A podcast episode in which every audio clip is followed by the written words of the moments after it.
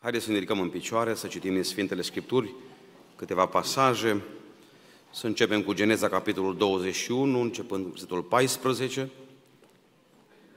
până la 21. A doua zi Avram s-a sculat de dimineață, a luat pâine și un burduf cu apă, pe care l-a dat Agare și l-a pus pe umăr. I-a dat și copilul și i-a dat drumul. Ea a plecat și a rătăcit prin pustiul Berșeba.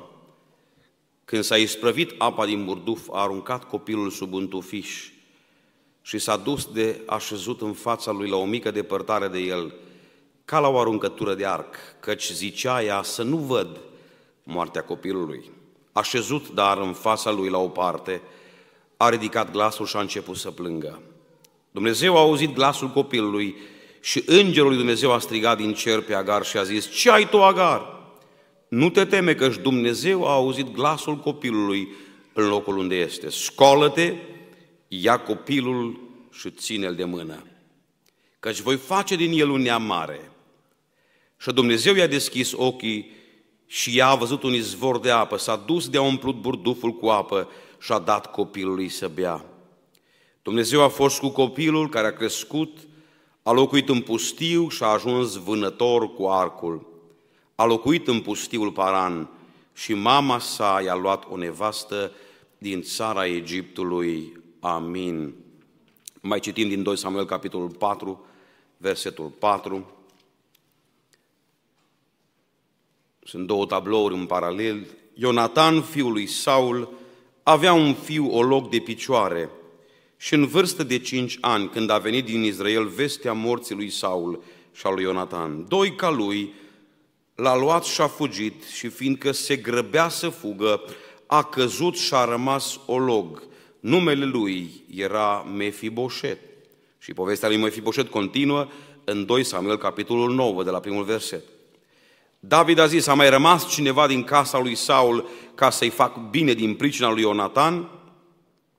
Era un slujitor din casa lui Saul numit Siba, pe care l-au adus la David. Împăratul i-a zis, tu ești Siba? Și l-a răspuns, robul tău, da. Împăratul a zis, nu mai este nimeni din casa lui Saul ca să mă port cu el cu o bunătate ca bunătatea lui Dumnezeu? Și Țiba a răspuns împăratului, mai este un fiu al lui Ionatan, o loc de picioare. Împăratul a zis, unde este? Și Țiba a răspuns împăratului, este în casa lui Machir, fiul lui Amiel, la Lodebar. Împăratul David l-a trimis să-l ia din casa lui Machir, fiul lui Amiel din Lodebar. Și Mofiboșet, fiul lui Ionatan, fiul lui Saul, a venit la David, a căzut cu fața la pământ și s-a închinat. David i-a zis, Mefiboșet. Și l-a răspuns, iată robul tău. David i-a zis, nu te teme, căci vreau să-ți fac bine. Din pricina tatălui tău, Ionatan, îți voi da înapoi toate pământurile tatălui tău, Saul, și vei mânca întotdeauna la masa mea. El s-a închinat și a zis, cine este robul tău, ca să te uiți la un câine mort ca mine? Împăratul a chemat pe Țiva, slujitorul lui Saul, și a zis, dau fiului stăpânului tău tot ce era lui Saul și tot ce avea toată casa lui. Tu să lucrezi pământurile pentru el, tu, fiii tăi și robii tăi și să strângi roadele, ca fiul stăpânului tău să aibă pâine de mâncare. Și mai fi boșet, fiul stăpânului tău va mânca totdeauna la masa mea.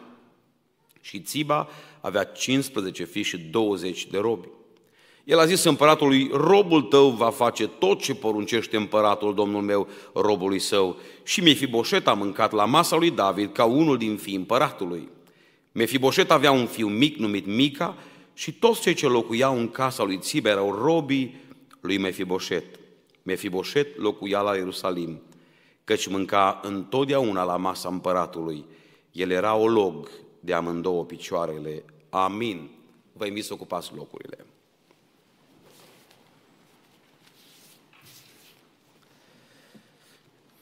Dragii mei, suntem la o binecuvântare de copii, trei familii tinere și aduc cu bucurie copiii înaintea Domnului și ne rugăm ca Domnul să-i binecuvinteze. Ne vom ruga special pentru fiecare din ei, ne facem timp pentru asta. Sunt copiii noștri și vrem ca numele Lui Dumnezeu să fie pentru ei binecuvântare și protecție. Amin?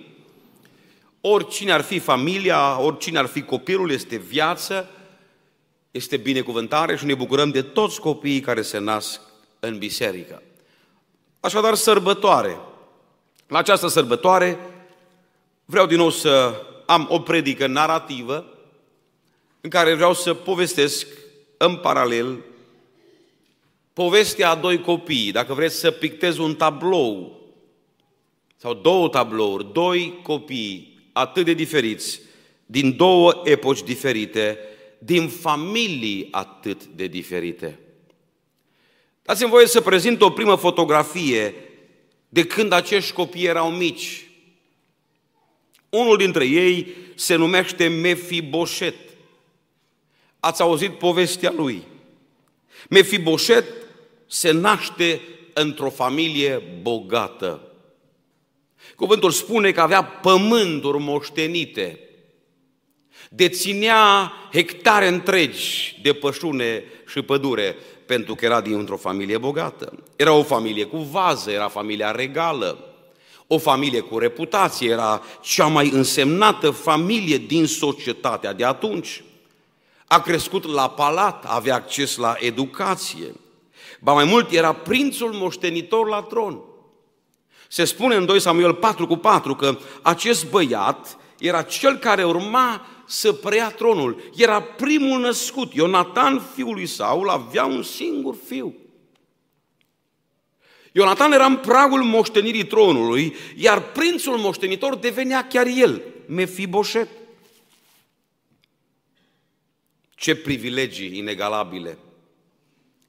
Ce start bun în viață! Să știți că startul în viață contează. Unii oameni ratează startul și nu-și mai regăsesc viața. Măcar că Dumnezeu oferă a doua șansă. Însă sunt oameni care ratează startul. Știți că în Formula 1 este foarte important de pe ce poziție pleci. Și există termenul de pole position, adică primul. Ei, în viață Mefiboset pleacă din pole position, are toate șansele, este educat, este bogat, este fiu de împărat, e prinț moștenitor la tron. În cealaltă parte văd un copil sărac, Ismael. Ismael se naște într-un grup etnic minoritar, era străin, era imigrant în Canaan. Mama lui este Agar, egipteanca, probabil mai închiși la culoare decât cei din Canaan. Acest băiat este fiul unei roabe, are statut inferior.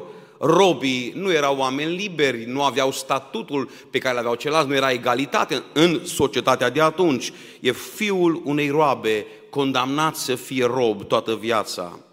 Omul acesta nu are acces la educație, la palat, ca și Mefiboset. Omul ăsta nu are moștenire. Din potrivă, ă, Sara îi spune lui Avram, băiatul acesta nu va moșteni nimic aici.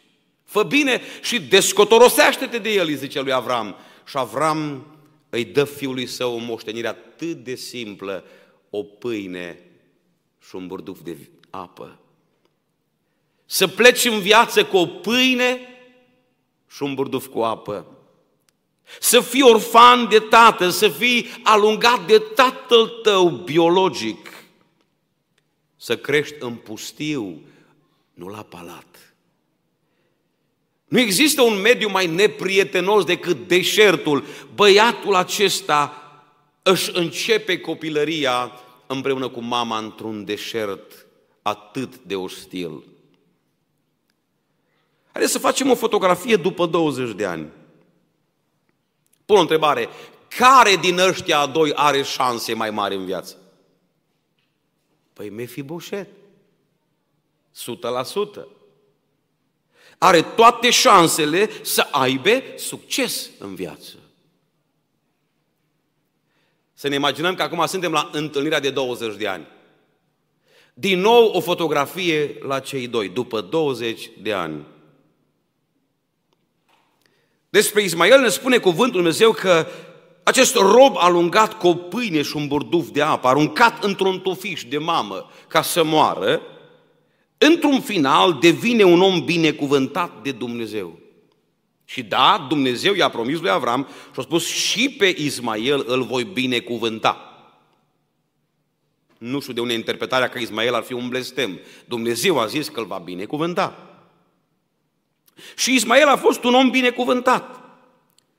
Cuvântul spune, Dumnezeu a fost cu copilul care a crescut, Iată, dezvoltare fizică normală, nu există o binecuvântare mai mare decât sănătatea. Ismael e un copil sănătos, crește, se dezvoltă, devine un voinic, un tânăr robust, despre el ne spune cuvântul lui Dumnezeu crește mare, dezvoltare normală, ce har, Dumnezeu îl binecuvintează, vânător iscusit, are succes profesional, îl găsim căsătorit, Dumnezeu îl binecuvintează în familie și locuiește încă cu mama lui care alege o soție. Relații bune chiar cu familia lărgită. Eu zic că vedem aici o imagine a omului normal, a omului binecuvântat, a omului care are succes profesional, devine un vânător iscusit. Nu vă imaginați că era vânător pentru că era pier de vară. Astea erau meserile de atunci. Era o meserie nobilă. Aveai de mâncare. Atunci se muncea pentru supraviețuire. Un vânător o ducea bine. Nu pot să nu mă uit la acest mare prințișor numit Mefiboset. Prinț moștenitor bogat, crescut la palat, îl găsim în 2 Samuel 4 și prima etichetă, prima introducere – Mefiboset era o log de picioare. Un accident trist în copilărie îl lasă nefericit, peste el dă nenorocirea și rămâne cu un handicap.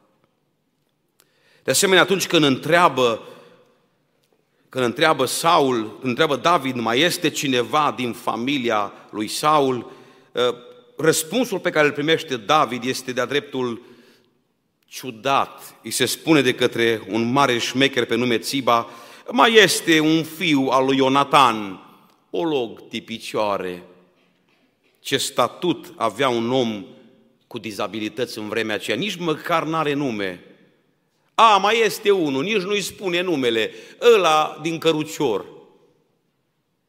Știți, oamenii au o răutate născută și când se referă la o persoană, se referă la handicap în primul rând. Este un lucru atât de urât și de lipsit de educație și de civilizație. A, mai este unul, no name, ăla șchiopu, ăla olog, ăla... Alții au cuvinte și mai nepotrivite la amvon. Și apropo, ca o paranteză, când vorbiți despre un om, omul acela are nume. Niciodată să nu vă referiți la un om prin prisma dizabilităților lui a defectelor lui, ăla înalt, ăla gras, ăla urecheat, ăla nu știu cum, ăla în cărucior, ăla din cărucior are nume. Statutul acestui om este unul atât de trist. Omul fără nume, nu are nume, identitatea lui este handicapul lui. De asemenea, cuvântul ne spune, dragii mei, despre acest om că este în anonimat, trăiește în ascunzătoare. David nu știe nimic de el. Ă, mai este vreun, dar de ce nu știa David despre el? Trăia ascuns la Lodebar, trăia ascuns de frica morții. Atunci când David îl cheamă, Mefiboset își imaginează tot ce mai rău, că David vrea să ia gâtul, pentru că era ultimul urmaș al dușmanului său de moarte, Saul. Și David spune, nu te teme, nu-ți fac niciun rău, vreau să te iau la masa mea. Omul acesta a trăit la Lodebar ascuns, sperând că nu va afla împăratul unde este. Și iată că împăratul află și iese din ascunzătoare, din anonimat, dintr-o viață sub teroare. Orice împărat își ucidea toți rivalii atunci când ajungea la tron. Ce face David aici este ceva ieșit din comun. Bunătatea lui este o bunătate ca bunătatea lui Dumnezeu, cum chiar el spune. Ce găsim aici este anormal. Era atât de clar că urma să-l decapiteze, dacă David era un împărat normal. Dar David are bunătatea lui Dumnezeu, o viață de anonimat, o viață în ascunzătoare. De asemenea, omul acesta este sărac, nu vine să cred ce descoper după 20 de ani. Spune David aici, am să-ți dau înapoi toate pământurile tatălui tău Saul. Pentru că omul acesta a fost deposedat de tot ce a avut. O viață ascunzătoare, o viață în anonimat.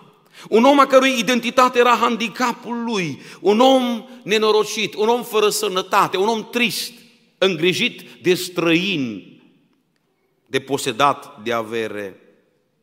Ba mai mult spune el aici, cine sunt eu ca să te uiți la un câine mort? Vă dați seama că o astfel de viață duce la complexe grozave, când alții nici nu știu cum te cheamă și îți zic ăla o loc de picioare, ajungi să crezi chiar tu despre tine că nu valorezi nimic. Eu, un câine mort, zice, Mefiboset aici. Să, dragii mei, pun întrebarea pe care o am în această seară în centru. Cum este posibil ca viețile celor doi să ia o întorsătură atât de mare? Unde este secretul? Care a fost punctul de cotitură? Cum putem explica evoluția celor doi copii? Care este cheia interpretării celor două narațiuni? Dragii mei, despre Ismael, acest copil sărac și fără șansă, ni se spune ceva interesant în versetul 18. Dumnezeu intervine. Mama îl se descotorosește de el și aruncă într-un fiș, scapă de el, tata îl alungă cu o pâine și cu un burduf de apă. Omul nu are nicio șansă, dar în versetul 18 intervine Dumnezeu și spune cuvântul acolo că Dumnezeu vorbește prin un înger și spune, scolă-te Agar, ia copilul și ține-l de mână. Da, acest copil sărac, acest copil fără șansă în viață, are ceva special. Cea mai scumpă ființă din lume îl ține de mână. Și pustiul și sărăcia și durerea sunt mai ușoare când părintele te ține de mână. Avem în față un tablou a unui copil ținut de mână. Despre Mefiboset ni se spune că în timp ce doi ca aleargă cu el, îl scapă din mână. N-a fost vina lui? O mamă inexistentă? Un tată la război? Doica? Cine o fi fost? Aleargă și îl scapă din mână. De aceea titlul predicii mele este simplu, copii ținuți de mână sau copii scăpați din mână. Ce mare diferență între cei doi copii. Aici este marea diferență. Un copil amărut, amărât, dar ținut de mână, ajunge un vânător de stoinic, ajunge un familist, ajunge un patriar al multor neamuri. Un copil bogat, cu toate șansele în viață, ajunge un om marcat de handicapul lui, pentru că cineva l-a scăpat din mână. Cei mai bogați copii din lume sunt copii ținuți de mână.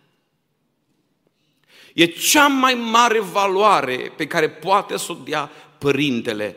Să fii acolo. Copiii ținuți de mână vor crește sănătoși.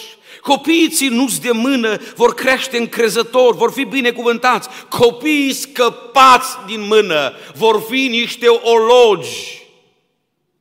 Ologi emoțional, nu ne referim la handicapurile fizice, ologi spirituali, oameni distruși, pentru că niște părinți neglijenți i-au scăpat din mână. Copiii ținuți de mână copiii scăpați din mână. Dragii mei, vreau să interpretez această imagine frumoasă, un copil ținut de părinți de mână.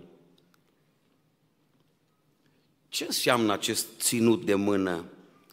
În primul rând, atunci când îți ții copilul de mână, îi transmiți atașament, grijă, asistență, preocupare însoțire.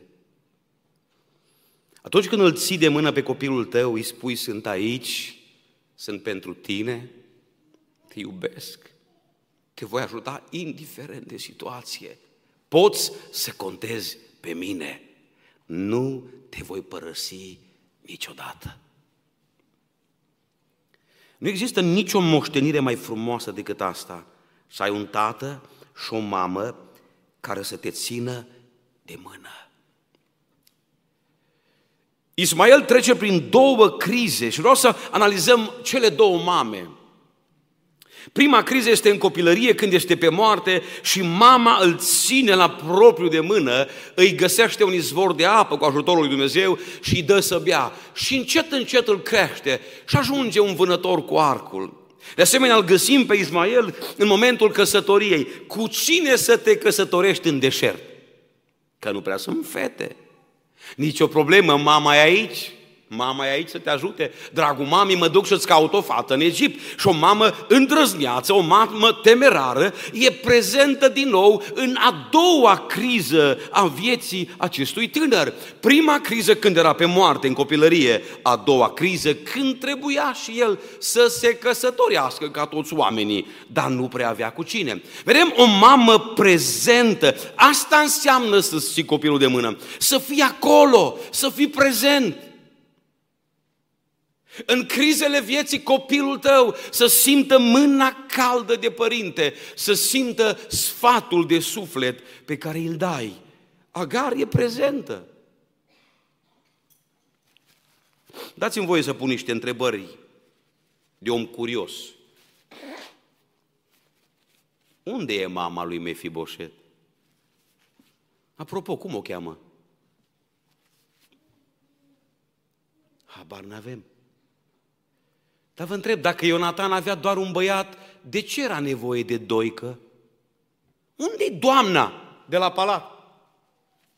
Unde e mama lui Mefiboset? La bronzat? La Mediterană? Se parfuma? Se aranja pe la unglinzile palatului? De ce trebuie să-l scape Doica? Unde ești, mamă? De ce nici măcar nu-i apare numele în Biblie? O invizibilă, o neprezentă, irresponsabilă. Nu știm nimic despre ea. Mama lui Mefiboșe nu există. Se pare că n-a existat nici în viața lui. Pe Mefiboșet n-a avut cine să-l țină de mână. Și o doică nepricepută și dezinteresată l-a scăpat din mână. Trist. Dar există astfel de mame.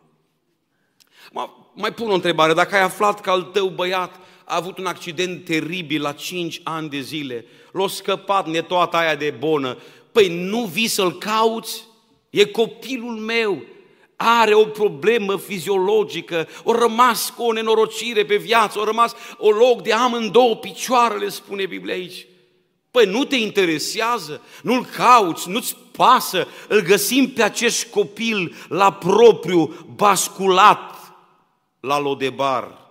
Îl îngrijesc străinii. Ce trist parcă sună cuvântul acesta, spune cuvântul aici că pe copilul acesta necăjit îl îngrijește un anonim Machir, fiul lui Amiel din Lodebar. Și întreb din nou, dar unde ești, mamă? De ce nu ești acolo? Ai greșit, n-ai fost în momentul accidentului, dar unde ești după accident? Mama aceasta este invizibilă pe tot parcursul vieții. Avem în viață, dragii mei, un copil sărman, copilul nimănui, crescut la Lodebar. A plecat în pole position, dar a sfârșit trist. Pentru că îi lipsea cel mai important element. Mama nu era acolo. Nu știu cât a studiat uh, terminologia, Lodebar, satul în care locuiește acest băiat, are o semnificație foarte sumbră. Lodebar se desparte în două. Lo înseamnă nu sau nimic și debar, cuvânt super cunoscut în ebraică, înseamnă cuvânt sau lucru. Lodebar înseamnă nu-i cuvânt, nu-i lucru, nu-i nimic. Nu este pășune, spun alte traduceri, nu este viață, nu este nimic, e pustușag, îi deșert, e părăsire. Bietul copil crescut la Lodebar. Și din păcate sunt atâția copii care cresc la Lodebar. Basculați în fața unui televizor de niște părinți absenți care aleargă după bani și cariere. Și bietul copil îi la Lodebar. Are bani, are iPhone, dar e singur. Copiii crescuți la Lodebar în grija celei mai nemiloase bone, telefonul. Și bona asta nenorocită dă cu ei de pământ. Și copilul ăsta rămâne o loc de am în două picioarele pe viață. Copii distruși emoțional, copii distruși spiritual, pentru că bona lor a fost televizorul, tableta, telefonul și mama și tata lor basculat la lodebar. Dumnezeu să se îndure de toți copiii și mai ales de toți părinții. Amin.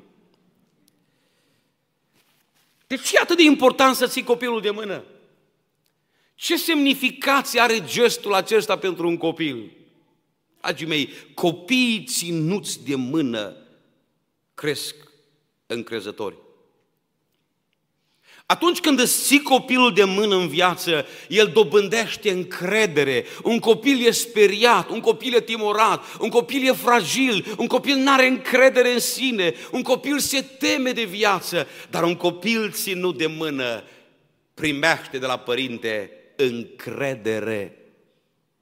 E important să fii acasă, e important să ții copilul de mână, pentru că asta îi transmite cea mai importantă valoare, încrederea.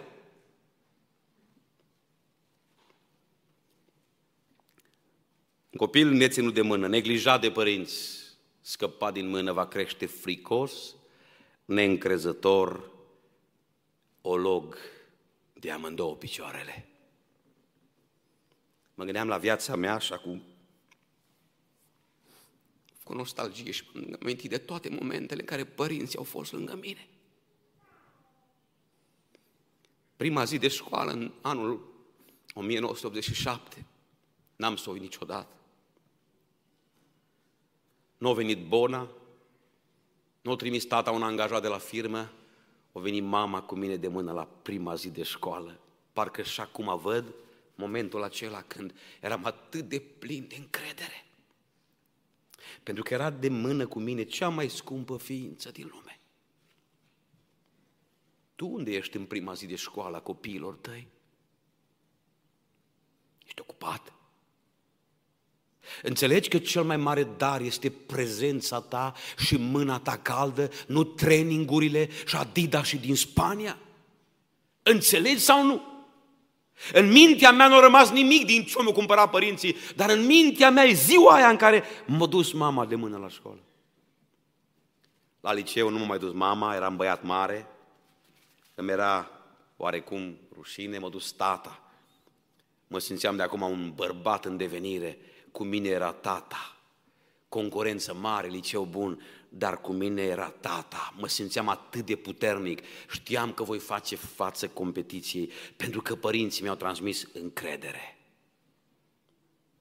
Și mi-amintesc și când am împlinit 18 ani, părinții erau acolo,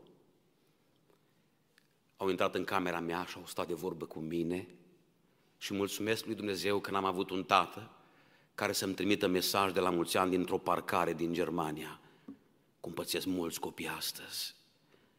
Părinții mei erau acolo, era ziua mea de naștere. Oameni simpli care au înțeles bazele. Ne-am sofisticat enorm de mult și ne-am scrântit de cap și am pierdut fundamentul și esența. Copiii noștri cresc singuri la lodebar, copii scăpați din mână. Am crescut mare, am avut poze frumoase la absolvire în 2004. Așa frumoasă a fost ziua aia când amândoi părinți au fost cu mine la facultate. Erau mândri de copilul lor inginer. Cum să n-ai încredere în viață că părinții sunt acolo? În 2008, o parte din familie a venit la București pentru poze, un efort financiar grozav. Nu FaceTime, nu call, nu, nu, au venit la București, familie săracă, să facă poze cu băiatul lor absolvent. Că așa e normal, oameni buni. Și când a fost primul eșec în dragoste, părinții au fost acolo, mă topeam, mă uscam, sufeream. Dar părinții erau acolo. Emi, nu-i bai, las că nu e așa faină. Găsești o alta. Ă, ești un bărbat frumos, nu-ți fie fri. Domnul are grijă, Domnul te va binecuvânta. O, ce mult contează. Să simți mâna caldă a părintului când ți-e greu. Și am venit din America fără nimic, am rămas cu casa acolo, cu mașinile, efectiv cu o valiză, interdicție de America. Eh, unde să mergi? Cu câtă încredere, cu câtă căldură. O să părinții ei, nu-ți vă griji, vii la noi. O să stați cu noi. La 30 și ceva de ani, un om în toată firea să stai cu părinții, dar părinții erau acolo pentru mine, în eșecul meu. N-ați pățit asta când ați rămas fără casă și poate unii la bancă, probleme, unde stăm și părinții cu atâta încredere, dragul mami, da? Unde? La noi. Și iau două camere, dar ei sunt acolo pentru tine. Copiii ținuți de mână. Și recent mi se gătaseră banii pentru casă și mă gândeam să iau de la bancă și au aflat tata, dragul tati, cum să iei bani de la bancă? Păi, dar eu sunt aici, îți dau eu și mi dai când poți tu. Câți n-ați pățit asta? Ați rămas fără servici? Ați rămas fără nimic, oameni în toată firea, ai mers la părinții tăi la țară să le spui să se roage și o scos de sub saltea o mie de euro strângi din pensia lor. Asta înseamnă să ai părinți care să te iubească când eșuezi, să spună, indiferent ce se întâmplă, dacă treci prin necazuri, noi suntem aici. Suntem alături de tine, te ținem de mână în deșert, te ținem de mână în eșec, în bucurie, suntem la nuntă, suntem la majorat, suntem când nu mai ai bani, suntem părinții tăi și te iubim orice ar fi. Copii ținuți de mână, copii scăpați din mână. Da, sunt și copii neglijați, Prima zi de școală nu-i, la absolvire nu-i, ce urât când la ședința cu părinții nu vine niciunul, copiii nimănui. Știți ce, ce urât arată și pentru lumea de afară și pentru copilul când nimeni nu e acolo la ședința cu părinții? Pentru că tata e ocupat și mama e carieristă? Și la ședințele copiilor tăi cine merge? Vreți întrebări grele? Prezența face mai mult decât toți banii. Să fii acolo, mâna aia, sunt aici.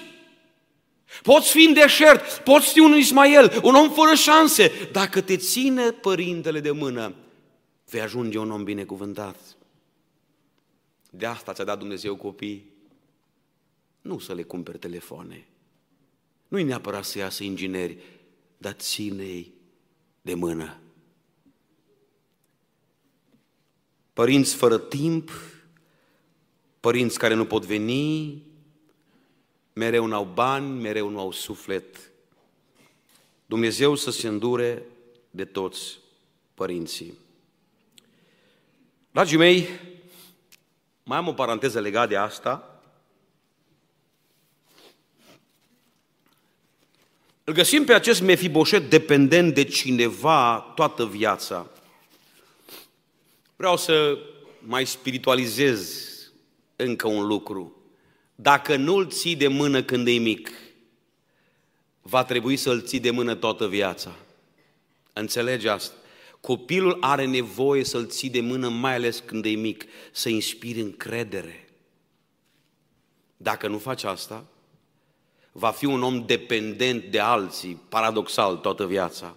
Îl găsim pe Mefiboșet îngrijit de acest machir în prima parte și de Țiba în a doua parte a vieții lui. Un om dependent de alții. Un om incapabil să se îngrijească singur. Asta se întâmplă din punct de vedere emoțional atunci când ești absent. Nu, copilul nu se întărește, nu devine mai puternic. Paradoxal, lipsa ta Mâna caldă care lipsește, el duce la o teribilă dependență de alții. Și sunt oameni care nu sunt în stare să-și ducă viața independenți. Sunt dependenți de alții toată viața. Oameni ologi de picioare, din punct de vedere emoțional. De amândouă picioarele. Cunosc o situație în care o mamă trăia cu băiatul ei, un bețiv notoriu, femeie bună, credincioasă, mama lua bătaie, ea ducea pensia, el ducea bătaia, ea îi făcea mâncare, el o znobea în bătaie. Și spuneau frații, soră, dar lasă-l în pace. Are 40 de ani, dai pace. Asta e, bețiv, moară, trăiască, până la urmă. Zicea, nu, cum să las? Ăsta nu se descurcă fără mine. Cine îi face de mâncare la feciorul meu? Om de 40 de ani, dependent de pensia mamei, bețiv și stricat. O bătut-o până a murit. Și a fost dependent de ea toată viața. Oameni ologi de amândouă picioarele. Pentru că n-au fost probabil ținuți de mână când au fost mici. Oameni dependenți de alții ca și Mefiboset. Dacă nu vreau să lungesc prea mult predica, vreau să mai spun ceva de, legat de asta. Cred că mesajul e clar, ține copilul de mână, fii alături de el, insuflă curaj. Copilul trebuie să știe că ești acolo, atât. El nu știe câți bani ai și că ești inginer, nu prea înțelege, dar când ești acolo, are încredere. Atunci când ții un copil de mână, desigur, mai există o imagine când văd un copil ținut de mână undeva pe stradă, nu-mi imaginez doar că tatăl sau mama vrea să transmită acea grijă, acea dragoste, acel sentiment de sunt aici. Cred că de multe ori ne ținem copiii de mână ca să-i protejăm. nu e așa? Un copil mic îl ții de mână să nu scape sub mașină. Îl ții de mână că vezi că vrea să meargă spre un câine periculos. Îl ții de mână pentru că vezi că vrea să pună mâna pe, pe plita fierbinte. Îl ții de mână că e în stare să sară înaintea mașinilor și el nu vede culoarea roșie a semaforului. Copiii trebuie ținuți de mână și asta înseamnă, acest tablou mai are o semnificație. Ținutul de mână înseamnă autoritate, înseamnă control, înseamnă protecție, înseamnă asprime. Când spun astăzi, bazat pe cuvântul lui Dumnezeu, țineți copilul de mână, nu spun doar să fii prezent pentru a-i insufla încredere, să ai grijă, să-l iubești, ci îți spun și asta, ține-l de mână, adică controlează-l, fii stăpân, fii acolo, fii aspru, stăpânește-l, ține-l strâns, de mână atunci când smucește și vrea o independență primatură, atunci când vrea să facă nebunii, nu fi prea democratic, nu avea prea multă încredere în copil, cum sugerează filozofia seculară. A ține copilul de mână înseamnă să-l controlezi și să te comporți cu autoritate cu copilul tău. Cu siguranță nu poți să neglijezi sau să omit faptul că părinții care ne-au ținut de mână ne-au și pocnit zdravăn. Așa era atunci, nu vreau să o repet, eram sub autoritate, autoritatea a însemnat disciplină, astăzi fiecare face cum vrea, am mai spus-o, orice filozofie de educație a copiilor, orice teorie, se testează pe o generație. Succes! Testați pe copiii dumneavoastră. Eu am primit într-un fel Biblia îmi vorbește într-un fel, o fie patriarhală, obosită, depăsită pentru unii, dar eu tind să am încredere în cuvântul lui Dumnezeu și nu în filozofiile acestor oameni cu doctorate și cu fețe de oameni inteligenți. Eu cred că Dumnezeu încă are dreptate. Amin. Poartă-te cu autoritate. Există printre noi copii controlați, crescuți cu teamă de autoritate, cu disciplină severă. Ăștia copii ținuți de mână. Și din păcate există și copii scăpați din mână, răzvătiți, obraznici, necontrolați, nimeni nu-i urmărește, independenți mult prea devreme, ăștia copii scăpați din mână. Mă uit iarăși la Agar, o mamă destul de prezentă, îi ia fiului ei o nevastă. Aici cu siguranță putem să apelăm și la cultură, e greu să pricepem, noi astăzi nu mai trăim într-o astfel de cultură, de aia e greu să interpretăm corect textul, pentru că astăzi nu ne-am putea imagina cum ar fi să ne căsătorească părinții. Eu cel puțin, mulțumesc Domnului că nu trăiesc în cultura asta, ori de câte ori părinții îmi sugerau o fată, mă gândeam cum de s-or putut gândi. Aveau gusturi atât de diferite încât mă fricoșa până și ideea că s-ar putea să mă însoare mama sau tata și mulțumesc Domnului că mi-am ales eu. E, gestul acesta arată un pic de control. Cei care trăiesc în culturile astea și discuteam chiar cu niște englezi mutați în India, spuneau, uh, frate Emi, zice, noi când vom, vor crește copiii mari, noi am adoptat cultura indiană. Considerăm că cultura asta e mai bună decât cea englezească. Noi vom alege parteneri copiilor noștri. Am rămas mirat, nu știu dacă s-au și împlinit, aveau copii relativ mici în vremea aceea în Kalimpong, în India, dar spuneau ei, un copil nu poate să discearnă un adolescent. Ă, oarecum ă, argumentul suprem al culturilor care practic încă asta este ideea, dom'le, alege un om matur, el e emoțional, el e uh, impresionat de, uh, știu eu, de frumusețe, de ochi albaștri, dar noi, părinții, noi alegem ca niște oameni maturi. Aici găsesc un gest de control. Adică, Ismaele, stai un pic, te ajută mama, tu nu știi. Eu sunt femeie bătrână, lasă-mă pe mine să aleg. Da? Cu tot bagajul cultural înțeleg că are o mamă prezentă și în sensul autorității. Nu lasă de capul lui. Dragi părinți, Dumnezeu în această zi ne cheamă să ne reamintim iarăși și iarăși de acest principiu al autorității. Îl predic des, poate vă plictisiți, pentru că există un asediu general la adresa principiului autorității în lumea noastră.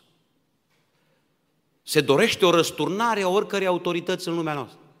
Uitați-vă dumneavoastră că în vremea noastră, în zilele noastre, autoritatea guvernanților scade, drepturile cetățenilor cresc.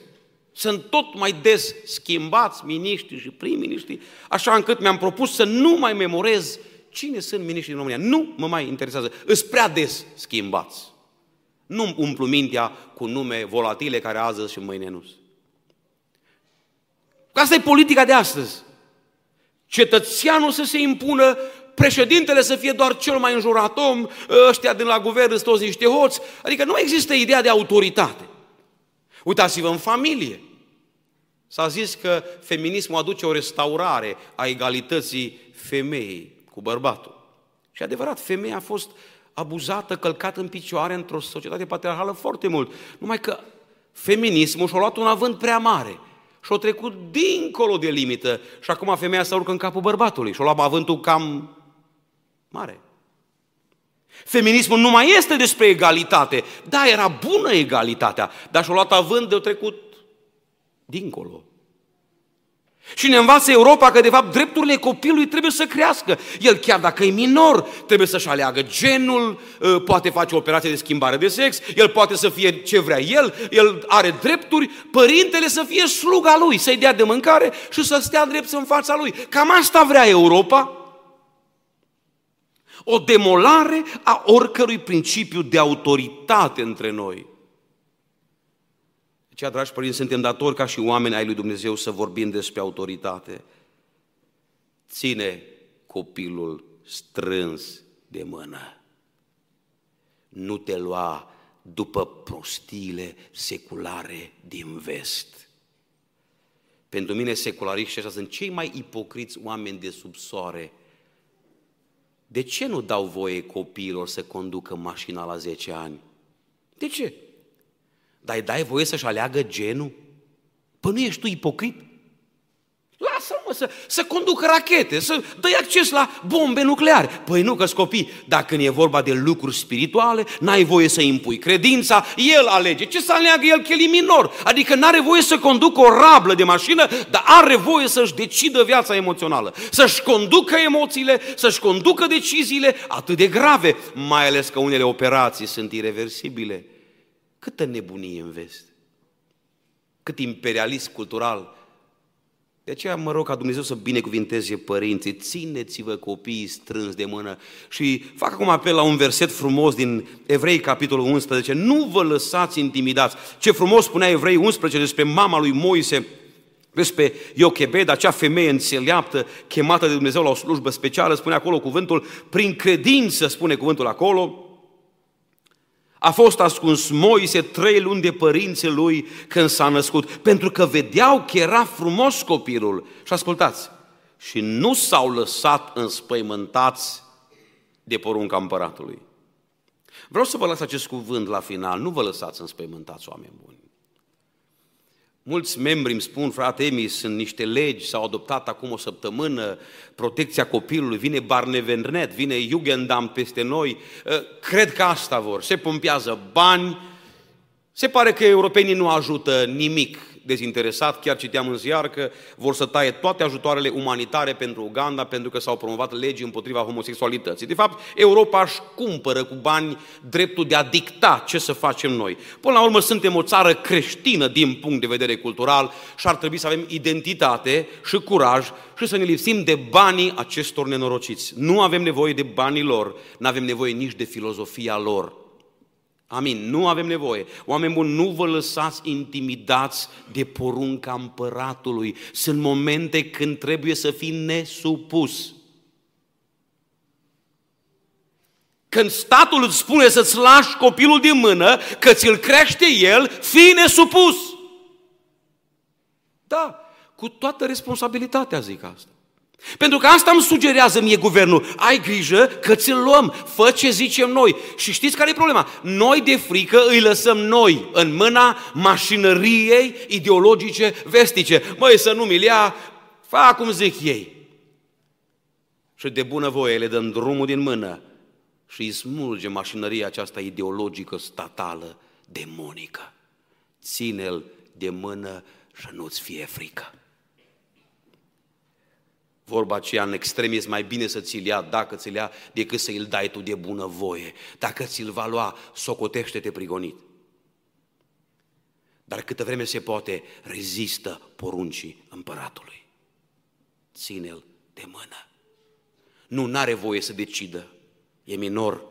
Părintele are drept să decidă. Copilul tău are dreptul la autoritatea ta. Are nevoie de autoritatea ta. Folosește-te de ea. Ține de mână.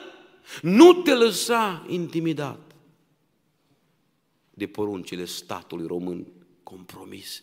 Biserica are alte legi. Biserica aparține alte împărății. Biserica nu aparține Uniunii Europene. Frații mei, știți cine are drept să definească familia? Cine a făcut-o? Uniunea Europeană nu are drept legal să redefinească familia. Uniunea Europeană să redefinească ce a inventat ea. Dumnezeu a creat familia. Dumnezeu este singurul care are drept să dea legi pentru familie. Și ce a zis Dumnezeu este etern, pentru că El este fondatorul familiei. Slăvit să fie Domnul. În urmă cu mii de ani, Dumnezeu a trimis un înger să strige unei femei Agar, scoală-te și ține-l de mână.